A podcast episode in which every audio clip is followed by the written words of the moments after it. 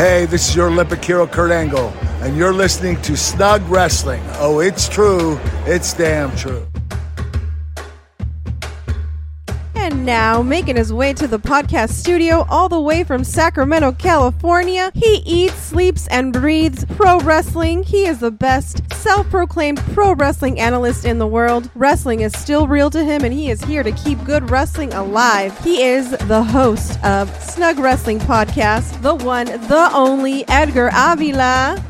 What a crazy, crazy weekend it has been so far. What's up, everyone? Welcome back to Snug Wrestling. I am your host. My name is Edgar, and we just got back from watching SmackDown, and it was a really, really fun show. Thank you for everyone that came out and said hello. We took some pictures, we got to meet some people, and we also got to head over to the Lodi Comic Con, which was also fucking amazing. Got to see a lot of cool stuff there and hang out with a bunch of cool people. And the weekend's not over. It is not over yet because we still have WrestleDream to go over. And yesterday, NXT, No Mercy, and AEW Collision both took place at the same time. And it's just been a crazy weekend for me in general and also for wrestling, man. A lot of programming, a lot of stuff going down in the wrestling world right now, and a lot of talk too about potential returns or surprise appearances at AEW, and we're gonna go over all of that. But first, I just want to remind everyone if you haven't already, hit me up at Snug Wrestling on all my social media accounts. Today, I want to go over NXT No Mercy and AEW Collision really quick because in a little bit, we're gonna get ready to watch AEW WrestleDream. Yes, I am going to buy the damn thing. I was debating whether or not I wanted to spend another 50 bucks on this pay per view, but I'm in a good mood today. I'm feeling good. It's a beautiful day. So let's do it. As far as news goes, I got a little something to go over that I wanted to talk to you guys about and see what uh what you guys might think about this. So let's get into the news real quick.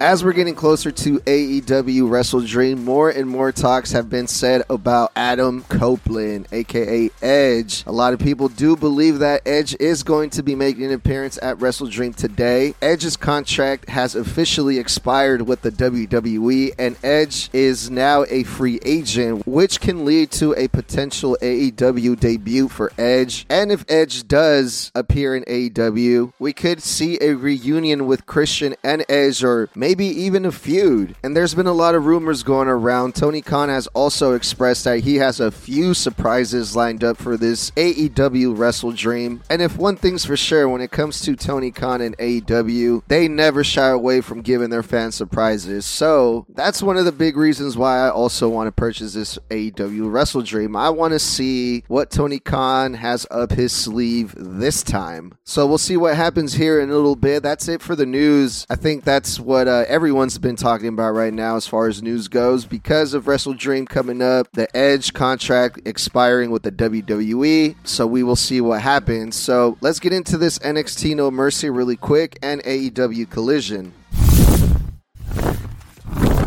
NXT opened up the show with Bron Breaker versus Baron Corbin, and there was extra security out there on ringside, and this was a jump start. I haven't really been watching NXT as much anymore, but I did see the uh, the video package that they showed before the match, and this was a grudge match. The the jump start, I'm usually really critical of those, but this was justified here for this match. And also, you add the fact that WWE doesn't really do jump starts as much as AEW, so this made this made sense. I can't completely hate on this jump start. And one of the surprising things about this match that the fans were actually cheering for Baron Corbin, and that was really off-putting to me because Baron Corbin, since I can remember, has always been a heel. So seeing the fans chant Baron Corbin's name was was pretty surprising. And on top of that, Baron Corbin ended up getting the win with a very very nicely executed end of days with his own finish finisher. Baron Corbin got the pin over the big bad Bron Breaker, and this was a really great opening match. The second match also did not disappoint because it was Trick Williams versus Dominik Mysterio, and Trick Williams has really gotten himself over ever since he decided to kind of branch out from the shadows of Carmelo Hayes. But I can't help but wonder was this match supposed to be for Mustafa Ali? I think that how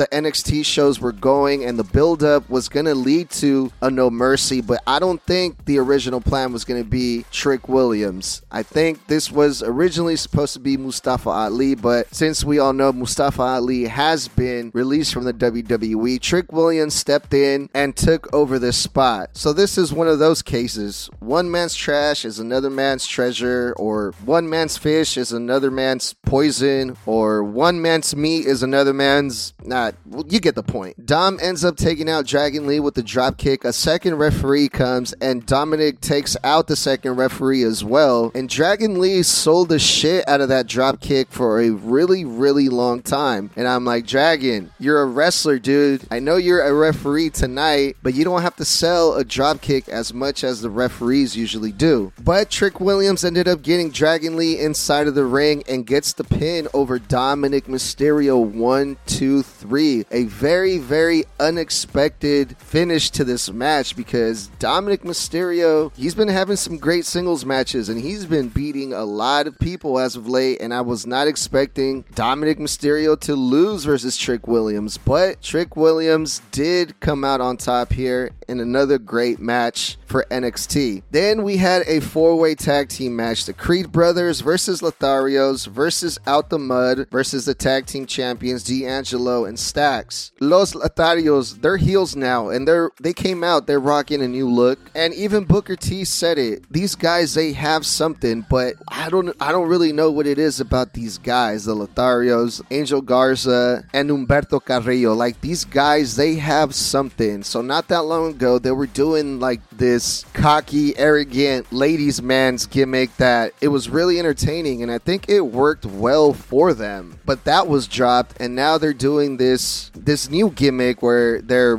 a little bit more aggressive. They're more they're more serious as opposed to being cocky and arrogant, and could have gotten a lot more heat with that last gimmick. Now they're trying something different. I mean, they have something there, but I don't think the Lotharios they they quite haven't found it just yet, but I hope they do. And you also got another team like Out the Mud, and these guys, they're just doing a fake gangster gimmick. I don't know how else to explain it, but it's the most unbelievable thing ever. I cannot get behind their personalities, or I just I don't buy that these guys are really out the mud or claim to say what they what they claim to be. The Creed brothers, these are like the only ones that actually look like wrestlers besides the Lotharios. And this was a four way tag team match, so it was really all over the place. Uh, Tony D'Angelo got injured and he came back later on in the match. Uh, the heels and the baby faces, they were working together. This match was eh, it was just chaotic and it, it was it, it's what the modern day wrestling fans love nowadays. They love this type of shit. Me, not so much. The tag team champions they ended up retaining, and then up next we had Butch versus Noam Dar. Butch is great. Noam Dar he has so much go away heat with me. Every time I see this guy or anyone in that faction, it's eye rolling to me. It's cringe. This guy Noam Dar is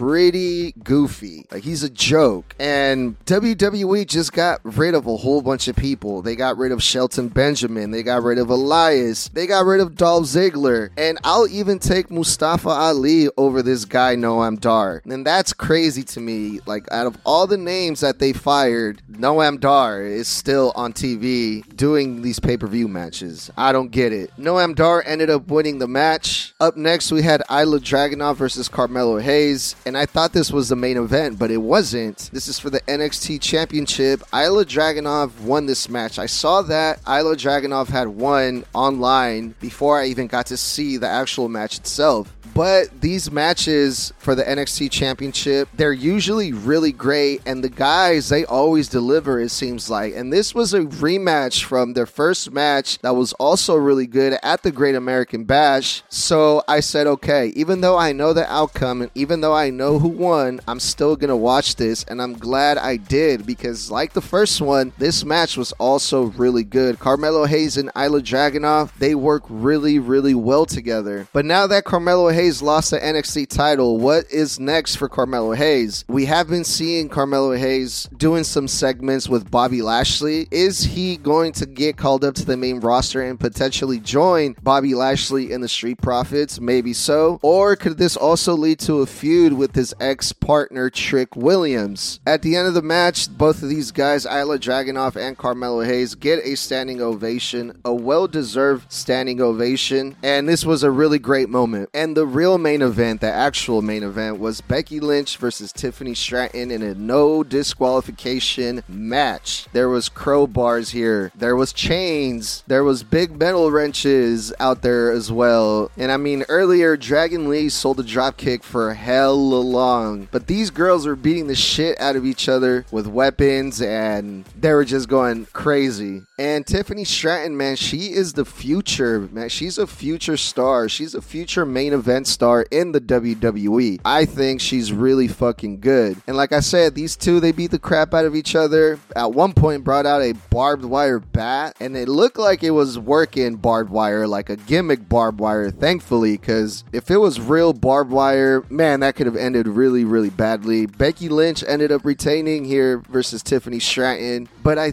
think that the purpose of this match was to try to get Tiffany Stratton over, and I think it did because it seemed like the crowd at one point started getting behind Tiffany Stratton, who's the heel in this match. But that's how good Tiffany Stratton is. And that was NXT No Mercy. That was a really, really good show, in my opinion. I mean, there was a couple things that uh, I could have really done without here, but overall, it was a really good show. Let's get into AEW Collision here really quick.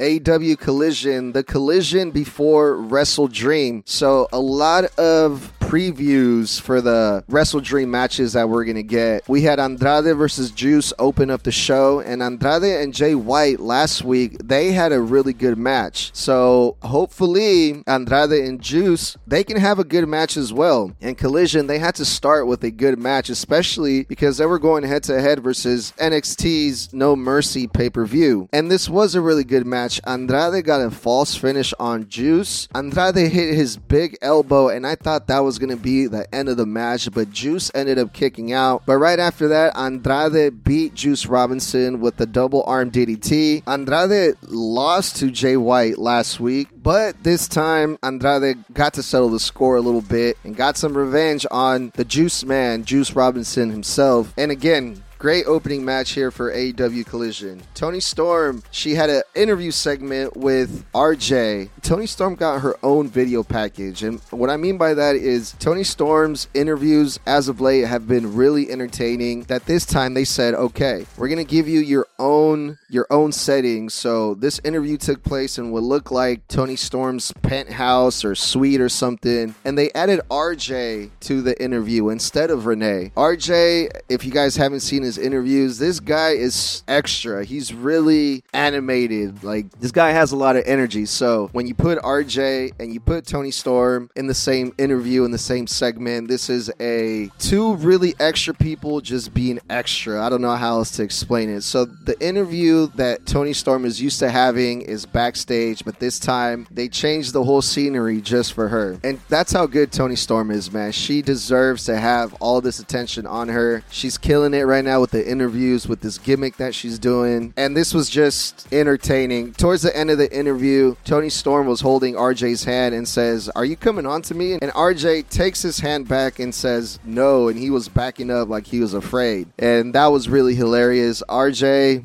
You're such a fool. You had your chance and you blew it. The Kingdom versus the Best Friends. The Kingdom won after a long match and they had their luggage with them because right after the match they were meeting up with Roddy and they cut a promo on Adam Cole asking Adam Cole to meet them at Roderick Strong's house. Alex Marvez, he was backstage. The announcers cut to Alex Marvez because they said that Alex Marvez has corralled Don Callis and Prince Nana. But then Alex Marvez says one of his sources told him that Prince Nana is right around the corner, and Marvez acts surprised when he saw Don Callis with Prince Nana. So, Alex Marvez, I think you need to get your story straight here with the announcers because Alex Marvez is always at the right place at the right time, it seems like, when it comes to these interviews. Julia Hart versus Vert Vixen. This was a local girl who was having a collision debut, and Julia Hart, she looked really good in this and ended up winning with the moonsault. After the match, Julia Hart calls out the champion, Kris Statlander, and Julia Hart and Kris Statlander, they have a nice little face-off. Up next, we had Chris Jericho and Kenny Omega versus the Gates of Agony. And the announcers say when the people talk about AEW, they're going to talk about the wars between Jericho and Kenny. And I do not think that's going to be on the top of the list of what people are going to talk about when it comes to AEW. Or at least it's not going to be one of the first things that people will actually talk about. Kenny Omega and Chris Jericho, they were working well during this match until Kenny Omega got thrown against Chris Jericho. Chris Jericho and Kenny ended up winning with the Walls of Jericho and the Gates of Agony. They're a job team in AEW, right? Because they have four wins and five losses in AEW. After the match, Kenny cuts a promo on Takeshita and Callis about the fact that they went all the way to Japan and spent a crazy amount of money on plane tickets just to beat up on Ibushi. But Kenny Omega was actually the one that was recording all of this on this trip that Don Callis and Takeshita took over to Japan. There is a picture that's going around online, and Kenny Omega was recording everything on his on his phone, which is pretty hilarious. The Righteous had a squash match, and they had a pretty decisive win over a local team because they're going to be facing MJF and Adam Cole at WrestleDream for the Ring of Honor Tag Team Champions. And the main event, FTR, Danielson, and Wheeler Yuta versus Aussie Open, Ricky Starks, and Big Bill. This is an eight-man tag. Big Bill and his team, they ended up winning. So the heels, they won this bout. It looked like the count was actually broken, but Aubrey Edwards kept counting until three. I thought this was going to be a false finish. And even though Cash Wheeler ended up getting some contact on Big Bill during that pin, Aubrey did not break the count and kept counting until three, which was really interesting, especially after what happened with Jon Moxley, where that referee, Rick Knox, stopped counting even though Jon Moxley did not kick out. Looks like Aubrey Edwards learned from that big mistake